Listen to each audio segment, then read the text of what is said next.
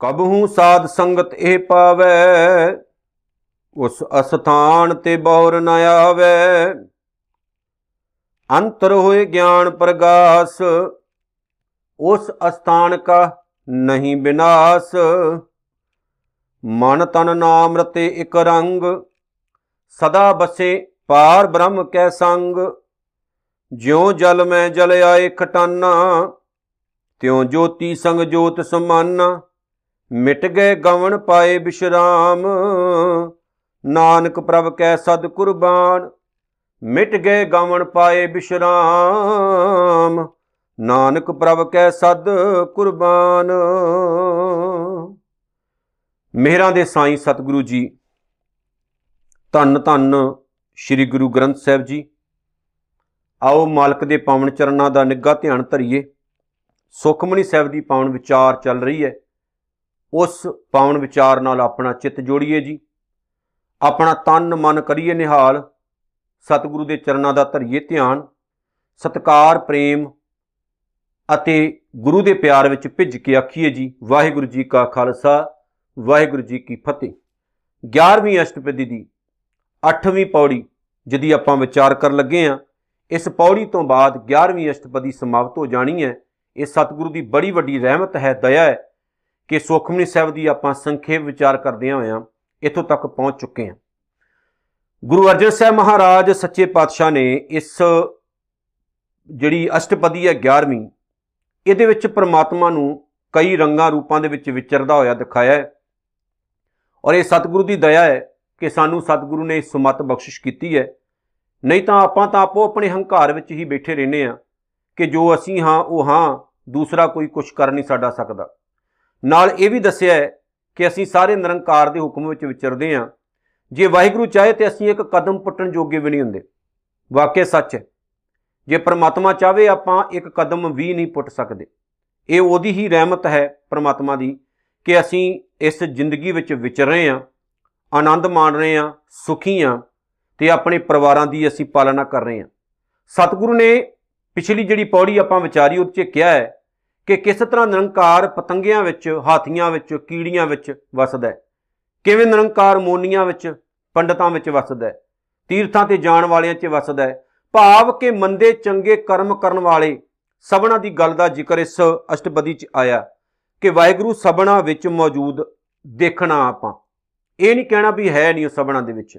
ਪਰ ਇੱਕ ਸਵਾਲ ਜਿਹੜਾ ਕਈ ਲੋਕ ਕਰਦੇ ਨੇ, ਕਈ ਵੀਰ ਕਰਦੇ ਨੇ, ਉਹ ਇਹ ਹੈ ਕਿ ਜਦੋਂ ਉਹ ਸਭਨਾ ਵਿੱਚ ਹੈ, ਤਾਂ ਫਿਰ ਇੱਕ ਬਲਾਤਕਾਰ ਕਰਨ ਵਾਲਾ ਕਿਵੇਂ ਬਲਾਤਕਾਰ ਕਰਿਆ, ਚੋਰੀ ਕਰਨ ਵਾਲਾ ਕਿਵੇਂ ਚੋਰੀ ਕਰਿਆ, ਕਿਸੇ ਦਾ ਹੱਕ ਮਾਰਨ ਵਾਲਾ ਕਿਵੇਂ ਹੱਕ ਮਾਰਿਆ। ਉਹ ਮੈਂ ਪਹਿਲਾਂ ਵੀ ਗੱਲ ਕਲੀਅਰ ਕਰ ਚੁੱਕਾ ਕਿ ਸਭਨਾ ਵਿੱਚ ਹੈ ਉਹ। ਨਿਰੰਕਾਰ, ਕਿਉਂਕਿ ਉਹਨੇ ਜਿਹਨੇ ਸਾਨੂੰ ਬਣਾਇਆ, ਉਹ ਸਾਤੋਂ ਬਾਹਰ ਥੋੜੀ ਹੈ। ਗੁਰੂ ਨੇ ਇਹ ਗੱਲ ਕਹੀ ਹੈ ਵੀ ਜਿਹਨੇ ਸਾਨੂੰ ਬਣਾਤਾ, ਕਰਤਾ ਪੁਰਖ ਹੈ ਉਹ, ਕਰਤਾ ਬਣਾਉਣ ਵਾਲਾ, ਪੁਰਖ ਵਿੱਚ ਰਹਿਣ ਵਾਲਾ, ਤੇ ਵਿੱਚ ਮੌਜੂਦ ਹੈ। ਪਰ ਮਸਲਾ ਇਹ ਹੈ ਕਿ ਸਾਰੇ ਆਪਣੀ ਸੋਚ ਦਾ ਚੰਗਾ ਇਸਤੇਮਾਲ ਥੋੜੀ ਕਰਦੇ। ਓਸ਼ੋ ਰਜਨੀਸ਼ ਨੇ ਇੱਕ ਬੜੀ ਪਿਆਰੀ ਐਗਜ਼ਾਮਪਲ ਦਿੱਤੀ ਵੀ ਇੱਕ ਕੱਚ ਦਾ ਗਲਾਸ ਹੋਵੇ ਉਹ 'ਚ ਪਾਣੀ ਭਰਿਆ ਹੋਵੇ।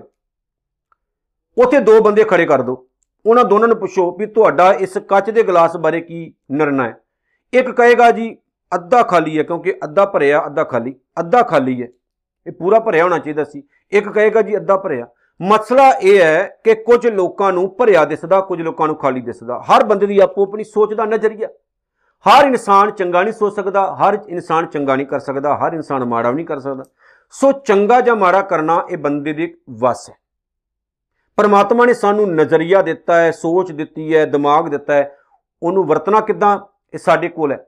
ਆਪਾਂ ਜ਼ੁਬਾਨ ਤੋਂ ਚੰਗਾ ਕੰਮ ਵੀ ਲੈ ਸਕਦੇ ਹਾਂ, ਪਰ ਆਪਾਂ ਮਾੜਾ ਵੀ ਲੈਨੇ ਆ ਹੱਥਾਂ ਨਾਲ ਚੰਗਾ, ਮਾੜਾ ਸਭ ਕਰਦੇ ਆ ਪੈਰਾਂ ਨਾਲ ਮਾੜੇ ਚੰਗੇ ਪਾਸੇ ਤੁਰ ਕੇ ਜਾਂਦੇ ਆ ਦਿਮਾਗ ਨਾਲ ਮਾੜਾ ਚੰਗਾ ਸੋਚਦੇ ਆ ਅੱਖਾਂ ਨਾਲ ਮਾੜਾ ਚੰਗਾ ਦੇਖਦੇ ਆ ਮਨ ਦੇ ਨਾਲ ਮਾੜਾ ਚੰਗਾ ਅੰਦਰੋਂ ਘੜੋਸ ਮੜੋਸ ਕਰਦੇ ਆ ਸੋ ਪਿਆਰਿਓ, ਇਹ ਆਪਣੇ ਤੇ ਡਿਪੈਂਡ ਹੈ। ਪ੍ਰਮਾਤਮਾ ਨੇ ਤਾਂ ਸਾਨੂੰ ਤਾਕਤ ਦੇ ਦਿੱਤੀ, ਉਹਦਾ ਗਲਤ ਜਾਂ ਸਹੀ ਇਸਤੇਮਾਲ ਅਸੀਂ ਆਪ ਕਰਨਾ ਤੇ ਨਰਨਾ ਕੁਦਰਤ ਕਰਦੀ ਹੈ ਫਿਰ। ਚੰਗਿਆਈਆਂ ਬੁਰਾਈਆਂ ਵਾਚਾ ਧਰਮ ਹਜ਼ੂਰ, ਧਰਮ ਦੀ ਹਜ਼ੂਰੀ 'ਚ ਭਾਵ, ਧਰਮ, ਪ੍ਰਮਾਤਮਾ ਦਾ ਨਿਯਮ ਉਹਦੇ ਹਜ਼ੂਰੀ 'ਚ ਚੰਗੇ ਜਾਂ ਮਾੜੇ ਕੰਮ ਪਰਖੇ ਜਾਂਦੇ ਨੇ, ਫਿਰ ਉਹਦੇ ਆਧਾਰ ਤੇ ਜ਼ਿੰਦਗੀ ਦਾ ਫੈਸਲਾ ਹੁੰਦਾ। ਸਤਿਗੁਰੂ ਜੀ ਕਹਿੰਦੇ ਨੇ ਹੁਣ 8ਵੀਂ ਪੌੜੀ ਦੇ ਵਿੱਚ 8ਵੀਂ ਪੌੜੀ ਇਹ 11ਵੀਂ ਅਸ਼ਟਪਦੀ ਦਾ ਨਿਚੋੜ ਹੈ, ਇਹ ਚ ਕਹਿੰਦੇ ਨੇ ਕਬਹੂ ਸਾਧ ਸੰਗਤ ਇਹ ਪਾਵੈ, ਜਦੋਂ ਕਦੇ ਇਨਸਾਨ, ਜਿਹੜਾ ਕਿ ਪ੍ਰਮਾਤਮਾ ਦੀ ਅੰਸ਼ ਹੈ, ਅੰਸ਼ ਭਾਵ ਪ੍ਰਮਾਤਮਾ ਤੋਂ ਪੈਦਾ ਹੋਇਆ, ਜਿਵੇਂ ਸਾਥੋਂ ਸਾਡੇ ਬੱਚੇ ਪੈਦਾ ਹੁੰਦੇ ਨੇ, ਆਪਾਂ ਕਹਿੰਦੇ ਇਹ ਸਾਡੀ ਅੰਸ਼ ਹੈ। ਇਹ ਸਾਡੇ ਜਿਸਮ ਤੋਂ ਹੀ ਪੈਦਾ ਹੋਇਆ ਹੈ। ਇਹ ਸਾਡਾ ਜੀਨਸ ਹੈ, ਸਾਡੇ ਬੱਚੇ। ਇਸ ਤਰ੍ਹਾਂ ਅਸੀਂ ਰੱਬ ਦੇ ਹਾਂ। ਅਸੀਂ ਪ੍ਰਮਾਤਮਾ ਦੀ ਅੰਸ਼ ਹਾਂ। ਸਤਿਗੁਰ ਕਹਿੰਦੇ, ਕਬ ਹੂੰ? ਜਦੋਂ ਕਦੇ ਪ੍ਰਮਾਤਮਾ ਦੀ ਅੰਸ਼ ਇਹ ਇਨਸਾਨ, ਸਾਧ ਸੰਗਤ ਇਹ ਪਾਵੈ, ਸਾਧ ਸੰਗਤ ਗੁਰੂ ਦੀ ਹਜ਼ੂਰੀ ਵਿੱਚ ਪਹੁੰਚ ਜਾਂਦਾ ਹੈ। ਸੱਚ ਦੀ ਸੰਗਤ ਵਿੱਚ ਪਹੁੰਚ ਜਾਂਦਾ। ਜਿੱਥੇ ਸੱਚ ਦੀ ਵਿਚਾਰ ਹੁੰਦੀ ਹੈ, ਝੂਠ ਦੀ ਨਹੀਂ। ਜਿੱਥੇ ਰੱਬ ਦੀਆਂ ਗੱਲਾਂ ਕੀਤੀਆਂ ਜਾਂਦੀਆਂ ਨੇ ਜਿੱਥੇ ਜਾ ਕੇ ਇਨਸਾਨ ਦੇ ਜੀਵਨ ਦਾ ਲੈਵਲ ਉੱਚਾ ਚੁੱਕਿਆ ਜਾਂਦਾ, ਜਿੱਥੇ ਰੱਬ ਦੀ ਮਹਾਨਤਾ ਦਿਖਾਈ ਜਾਂਦੀ ਹੈ, ਜਿੱਥੇ ਇਨਸਾਨ ਨੂੰ ਉਹਦੇ ਦਿਮਾਗ ਦੀ ਵਰਤੋਂ ਕਰਨੀ ਸਿਖਾਈ ਜਾਂਦੀ ਹੈ, ਜਿੱਥੇ ਗਿਆਨ ਇੰਦਰੀਆਂ ਦੀ ਵਰਤੋਂ ਕਰਨੀ ਸਿਖਾਈ ਜਾਂਦੀ, ਜਿੱਥੇ ਜਾ ਕੇ ਆਨੰਦ ਆਉਂਦਾ, ਜਿੱਥੇ ਜਾ ਕੇ ਬੰਦੇ ਨੂੰ ਸ਼ਾਂਤੀ ਆਉਂਦੀ, ਜਿੱਥੇ ਜਾ ਕੇ ਇਨਸਾਨ ਦਾ ਤਪਦਾ, ਸੜਦਾ, ਬਲਦਾ ਜੀਵਨ ਠੰਡਾ ਠਾਰ ਹੋ ਜਾਂਦਾ। ਉਹ ਹੈ ਸਾਧ ਸੰਗਤ, ਉਹ ਹੈ ਸਤ ਸੰਗਤ। ਉਸ ਅਸਥਾਨ ਤੇ ਬਹੁਰ ਨਾ ਆਵੇ, ਫਿਰ ਉੱਥੇ ਜਾ ਕੇ ਹੁਣ ਗੁਰੂ ਦੀ ਸੰਗਤ ਦੀ ਗੱਲ ਹੈ।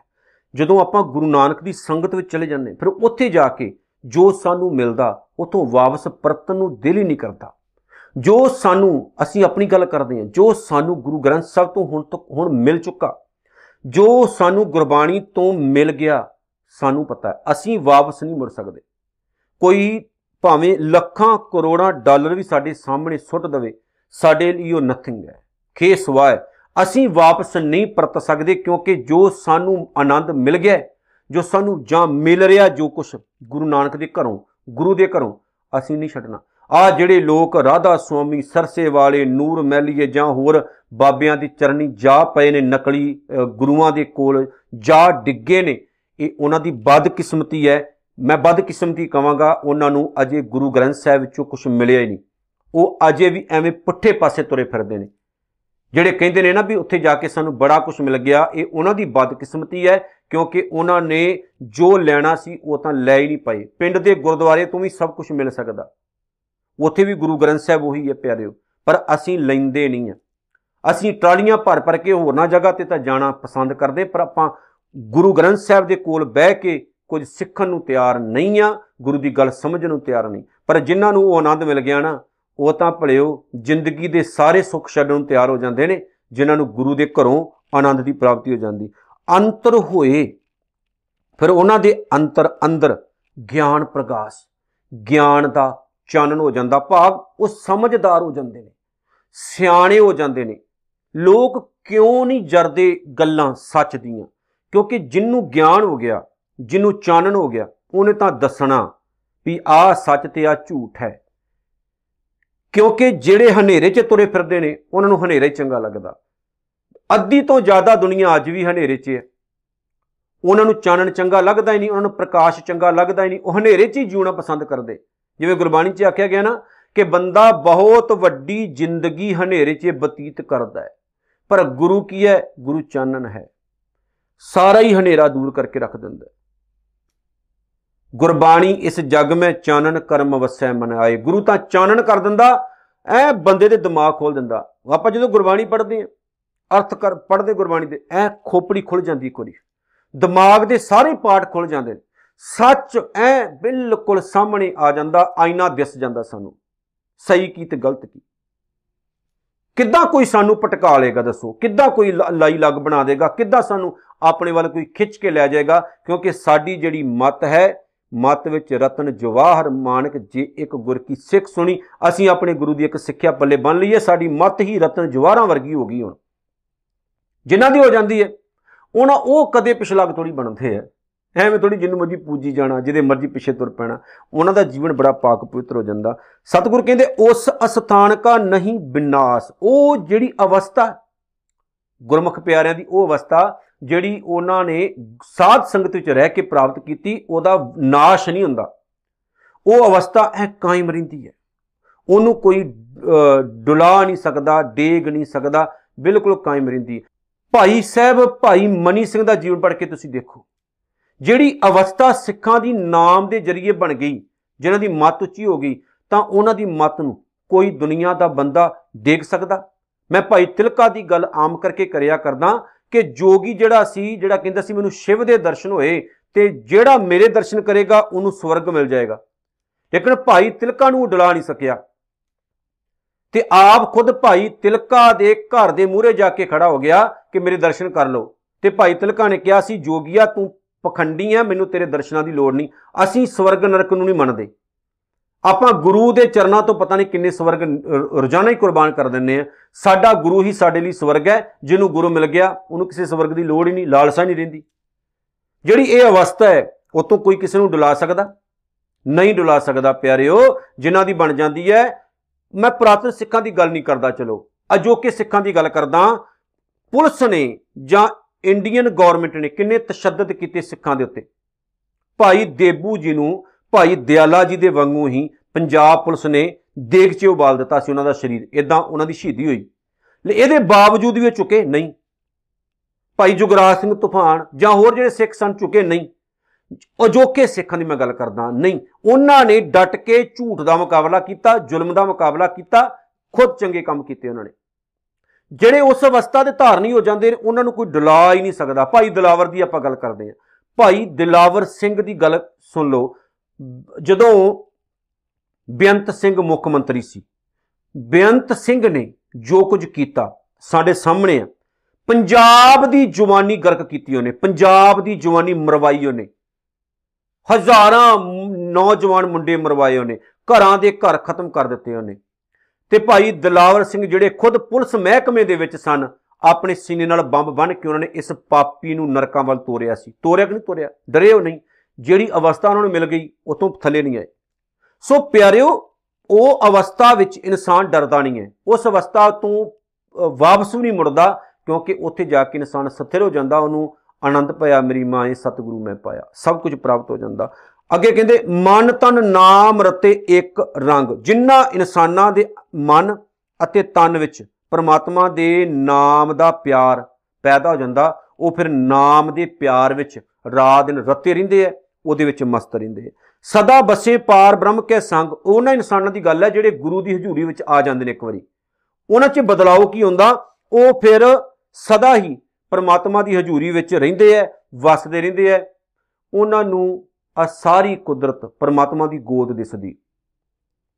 ਸਮੁੱਚੀ ਕੁਦਰਤ ਉਹਨਾਂ ਨੂੰ ਪਰਮਾਤਮਾ ਦਾ ਘਰ ਦਿਸਦਾ ਹੈ ਉਹ ਇਹੀ ਮਹਿਸੂਸ ਕਰਦੇ ਰਹਿੰਦੇ ਨੇ, ਅਸੀਂ ਰੱਬ ਦੀ ਗੋਦ ਵਿੱਚ ਆ, ਅਸੀਂ ਰੱਬ ਦੀਆਂ ਬਾਹਾਂ ਵਿੱਚ ਵਸਦੇ ਹਾਂ ਆਨੰਦ ਮਗਨ ਰਹਿੰਦੇ ਨੇ। ਕਹਿੰਦੇ, ਜਿਉਂ ਜਲ ਮੈਂ ਜਲ ਆਏ ਖਟਾਨਾ, ਜਿਵੇਂ ਪਾਣੀ ਵਿੱਚ ਪਾਣੀ ਆ ਰਲਦਾ ਹੈ। ਜਿਹੜੀ ਐਗਜ਼ਾਮਪਲ ਮੈਂ ਪਹਿਲਾਂ ਵੀਡੀਓ ਵਿੱਚ ਦੇ ਚੁੱਕਾ ਕਿ ਜਿਨ, ਜਿੱਥੋਂ ਮਰਜ਼ੀ ਪਾਣੀ ਚੁੱਕ ਲਓ, ਪਾਣੀ ਪਾਣੀ ਹੀ ਹੁੰਦਾ ਹੈ। ਉਹਦੀ ਪਹਿਚਾਨ ਨਹੀਂ ਰਹਿੰਦੀ। ਇਸੇ ਤਰ੍ਹਾਂ ਗੁਰੂ ਸਾਹਿਬ ਕਹਿੰਦੇ, ਜਿਵੇਂ ਜਿਉਂ ਜਲ ਮੈਂ ਜਲ ਆਏ ਖਟਾਨਾ, ਜਿਵੇਂ ਪਾਣੀ ਪਾਣੀ ਵਿੱਚ ਰਲ ਜਾਂਦਾ ਹੈ, ਉਹਦਾ ਇੱਕ ਰੂਪ ਹੋ ਜਾਂਦਾ ਹੈ। ਤਿਉਂ ਜੋਤੀ ਸੰਗ ਜੋਤ ਸਮਾਨਾ ਐਵੇਂ ਹੀ ਜਿਹੜੇ ਇਨਸਾਨ ਸਤ ਸੰਗਤ ਵਿੱਚ ਟਿੱਕੇ ਰਹਿੰਦੇ ਨੇ, ਉਹਨਾਂ ਦੀ ਆਤਮਾ, ਉਹਨਾਂ ਦੀ ਜੋਤ, ਪਰਮਾਤਮਾ ਦੀ ਜੋਤ ਵਿੱਚ ਲੀਨ ਹੋ ਜਾਂਦੀ। ਉਹ ਪਰਮਾਤਮਾ ਵਿੱਚ ਇੱਕਮਿਕ ਹੋ ਜਾਂਦੇ ਨੇ। ਜਿਵੇਂ ਮੈਂ ਸ਼ਬਦ ਕਈ ਵਾਰੀ ਪੜਿਆ ਕਰਦਾ, ਗੋਬਿੰਦ ਗੋਬਿੰਦ ਗੋਬਿੰਦ ਸੰਗ ਨਾਮ ਦਿਓ ਮਨ ਲੀਨਾ। ਲੀਨ ਹੋ ਗਏ। ਸੂਰਜ ਕਿਰਨ ਮਿਲੇ, ਜਲ ਕਾ ਜਲ ਹੂਵਾ RAM ਜੋਤੀ ਜੋਤ ਰਲੀ ਸੰਪੂਰਨ ਥੀਆ RAM ਸੰਪੂਰਨਤਾ ਹੋ ਗਈ। ਕੌਣ ਮੂਆ ਰੇ, ਕੌਣ ਮੂਆ? ਬ੍ਰਹਮ ਗਿਆਨੀ ਮਿਲ ਕਰੋ ਵਿਚਾਰਾ, ਇਹ ਤੋਂ ਚਲਤ ਪਿਆ ਇਕਮਿਕਤਾ। ਹੁਣ ਗੁਰਬਾਣੀ ਨੇ ਇਹੀ ਤਾਂ ਗੱਲਾਂ ਕਹੀਆਂ ਕਿ ਪਿਆਰਿਓ, ਜਦੋਂ ਆਪਾਂ ਗੁਰੂ ਦੀ ਹਜ਼ੂਰੀ 'ਚ ਆ ਜਾਂਦੇ ਆ ਫਿਰ ਸਭ ਕੁਝ ਹੀ ਖਤਮ ਹੋ ਜਾਂਦਾ। ਫਿਰ ਇਕਮਿਕਤਾ ਹੋ ਜਾਂਦੀ। ਤੇ ਜਿਹੜੇ ਅੰਮ੍ਰਿਤਧਾਰੀ ਹੋ ਜਾਂਦੇ ਨੇ, ਉਹਨਾਂ ਦੀ ਵੀ ਕੋਈ ਜਾਤ ਪਾਤ ਨਹੀਂ ਰਹਿੰਦੀ। ਜਦੋਂ ਕੋਈ ਅੰਮ੍ਰਿਤ ਛਕ ਲੈਂਦਾ, ਨਾ ਉਹ ਜੱਟ ਰਹਿੰਦਾ, ਨਾ ਉਹ ਮਜਬੀ ਸਿੰਘ ਰਹਿੰਦਾ, ਨਾ ਉਹ ਕੁਮਿਹਾਰ ਨਾਈ, ਸਾਂਸੀ, ਸ਼ੀਂਬਾ ਜਾਂ ਕੋਈ ਹੋਰ। ਕੋਈ ਨਹੀਂ ਰਹਿੰਦਾ ਉਹਦੀਆਂ ਜਾਤਾਂ ਪਤਾ ਖਤਮ। ਉਹ ਫਿਰ ਸਿੰਘ ਬਣ ਜਾਂਦਾ, ਸਿੱਖ ਬਣ ਜਾਂਦਾ। ਇਸ ਲਈ ਮੈਂ ਇਹ ਐਡ ਕਰ ਰਿਹਾ ਵਿੱਚ ਗੱਲ, ਮੈਂ ਹੱਥ ਜੋੜ ਜੋੜ ਕੇ ਤੁਹਾਨੂੰ ਕਹਿੰਦਾ ਰਹਿਣਾ ਰਾਤ ਦਿਨ, ਕਿ ਇਸ ਚੀਜ਼ ਨੂੰ ਖਤਮ ਕਰੋ।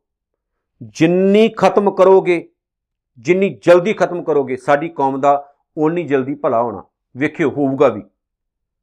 ਜਿਉਂ ਜਲ ਮੈਂ ਜਲ ਆਏ, ਖਟਾਨਾ ਤਿਉਂ ਜੋਤੀ ਸੰਗ ਜੋਤ ਸਮਾਨਾ, ਪਾਣੀ ਪਾਣੀ ਦਾ ਰੂਪ ਹੋ ਜਾਂਦਾ ਇਸੇ ਤਰ੍ਹਾਂ ਜਿਹੜਾ ਇਨਸਾਨ ਸਾਧ ਸੰਗਤ ਵਿੱਚ ਟਿਕ ਕੇ ਗੁਰੂ ਨਾਨਕ ਦਾ ਪੱਲਾ ਪਕੜਦਾ, ਉਹਦੀ ਜੋਤ ਪ੍ਰਮਾਤਮਾ ਦੀ ਜੋਤ ਵਿੱਚ ਲੀਨ ਹੋ ਜਾਂਦੀ ਹੈ, ਉਹ ਕੋਈ ਉੱਚਾ ਨੀਵਾ ਨਹੀਂ ਰਹਿੰਦਾ, ਉਹਦੇ ਵਿੱਚ ਹੀ ਸਮਾ ਜਾਂਦਾ। ਬਾਣੀ ਪੜੋਗੇ ਬਾਣੀ ਸਮਝੋਗੇ, ਬਾਣੀ ਵਿਚਾਰੋਗੇ, ਇਹ ਗੱਲ ਫਿਰ ਪੱਲੇ ਪੈਣੀ। ਨਾਲ ਇੱਕ ਇਹ ਵੀ ਕਹਿ ਦਵਾਂ, ਇਹ ਉਸ ਇਨਸਾਨ ਦੀ ਹਾਲਤ ਹੈ ਜਿਹੜਾ ਗੁਰੂ ਦੀ ਸੰਗਤ ਵਿੱਚ ਟਿਕ ਗਿਆ। ਸਾਨੂੰ ਤਾਂ ਪੜਿਓ ਟਿਕਣਾ ਨਹੀਂ ਆਇਆ। ਨਾ ਤਾਂ ਆਪਾਂ ਅੱਜ ਤੱਕ ਗੁਰੂ ਦੀ ਹਜ਼ੂਰੀ ਮਾਣੀ, ਗੁਰੂ ਦੀ ਸ਼ਰਨ ਪਏ। ਕੱਲਾ ਮੱਥਾ ਟੇਕਣਾ ਗੁਰੂ ਦੀ ਸ਼ਰਨ ਪੈਣਾ ਨਹੀਂ ਹੁੰਦਾ। ਗੁਰੂ ਦਾ ਦਰਸ਼ਨ ਕਰਨਾ ਇਦਾਂ ਇਦਾਂ ਨਹੀਂ ਗੱਲ ਬਣਦੀ ਵੀ ਆਪਾਂ ਗੁਰੂ ਘਰ ਗਏ ਗੋਲਕ 'ਚ ਪੈਸੇ ਪਾਏ, ਮੱਥਾ ਟੇਕਿਆ, ਕੀਰਤਨ ਕਥਾ ਸੁਣੀ, ਵਾਪਸ ਆ ਗਏ, ਪੱਲੇ ਬੰਨਣਾ। ਗੁਰੂ ਦਾ ਦਰਸ਼ਨ ਤੇ ਗੁਰੂ ਦੀ ਸ਼ਰਨ ਪੈਣ ਦਾ ਮਤਲਬ ਹੈ ਗੁਰੂ ਦੀ ਜਿਹੜੀ ਹਜ਼ੂਰੀ ਹੈ, ਉਹਨੂੰ ਐਕਸੈਪਟ ਕਰਨਾ। ਗੁਰੂ ਦੇ ਬਚਨਾਂ ਨੂੰ ਫੋਲੋ ਕਰਨਾ ਤੇ ਉਹਦੇ ਮੁਤਾਬਕ ਆਪਣੀ ਜਿਹੜੀ ਆਉਣ ਵਾਲੀ ਜ਼ਿੰਦਗੀ ਹੈ ਉਹਨੂੰ ਢਲਣਾ, ਫਿਰ ਜੋਤੀ ਜੋਤ ਰਲੀ ਸੰਪੂਰਨ ਥੀ ਆਰਾਮ ਹੋਵੇਗਾ। ਮਿਟ ਗਏ ਗਵਨ ਪਾਏ ਬਿਸ਼ਰਾਮ। ਉਹਨਾਂ ਦੇ ਜੰਮਣ ਮਰਨ ਦੇ ਗੇੜੇ ਭਟਕਣਾ ਆਦਿਕ ਸਭ ਖਤਮ ਹੋ ਜਾਂਦੇ ਨੇ। ਪਾਏ ਬਿਸ਼ਰਾਮ, ਉਹਨਾਂ ਨੂੰ ਆਪਣੇ ਜੀਵਨ ਵਿੱਚ ਟਿਕਾਣਾ ਮਿਲ ਜਾਂਦਾ, ਫਿਰ ਉਹ ਭਟਕਦੇ ਨਹੀਂ ਆ ਇੱਕ ਸ਼ਬਦ ਅਸੀਂ ਪੜ੍ਹਦੇ ਆ ਲੱਖ ਖੁਸ਼ੀਆਂ ਪਾਤਸ਼ਾਹੀਆਂ, ਜੇ ਸਤਗੁਰ ਨਦਰ ਕਰੇ।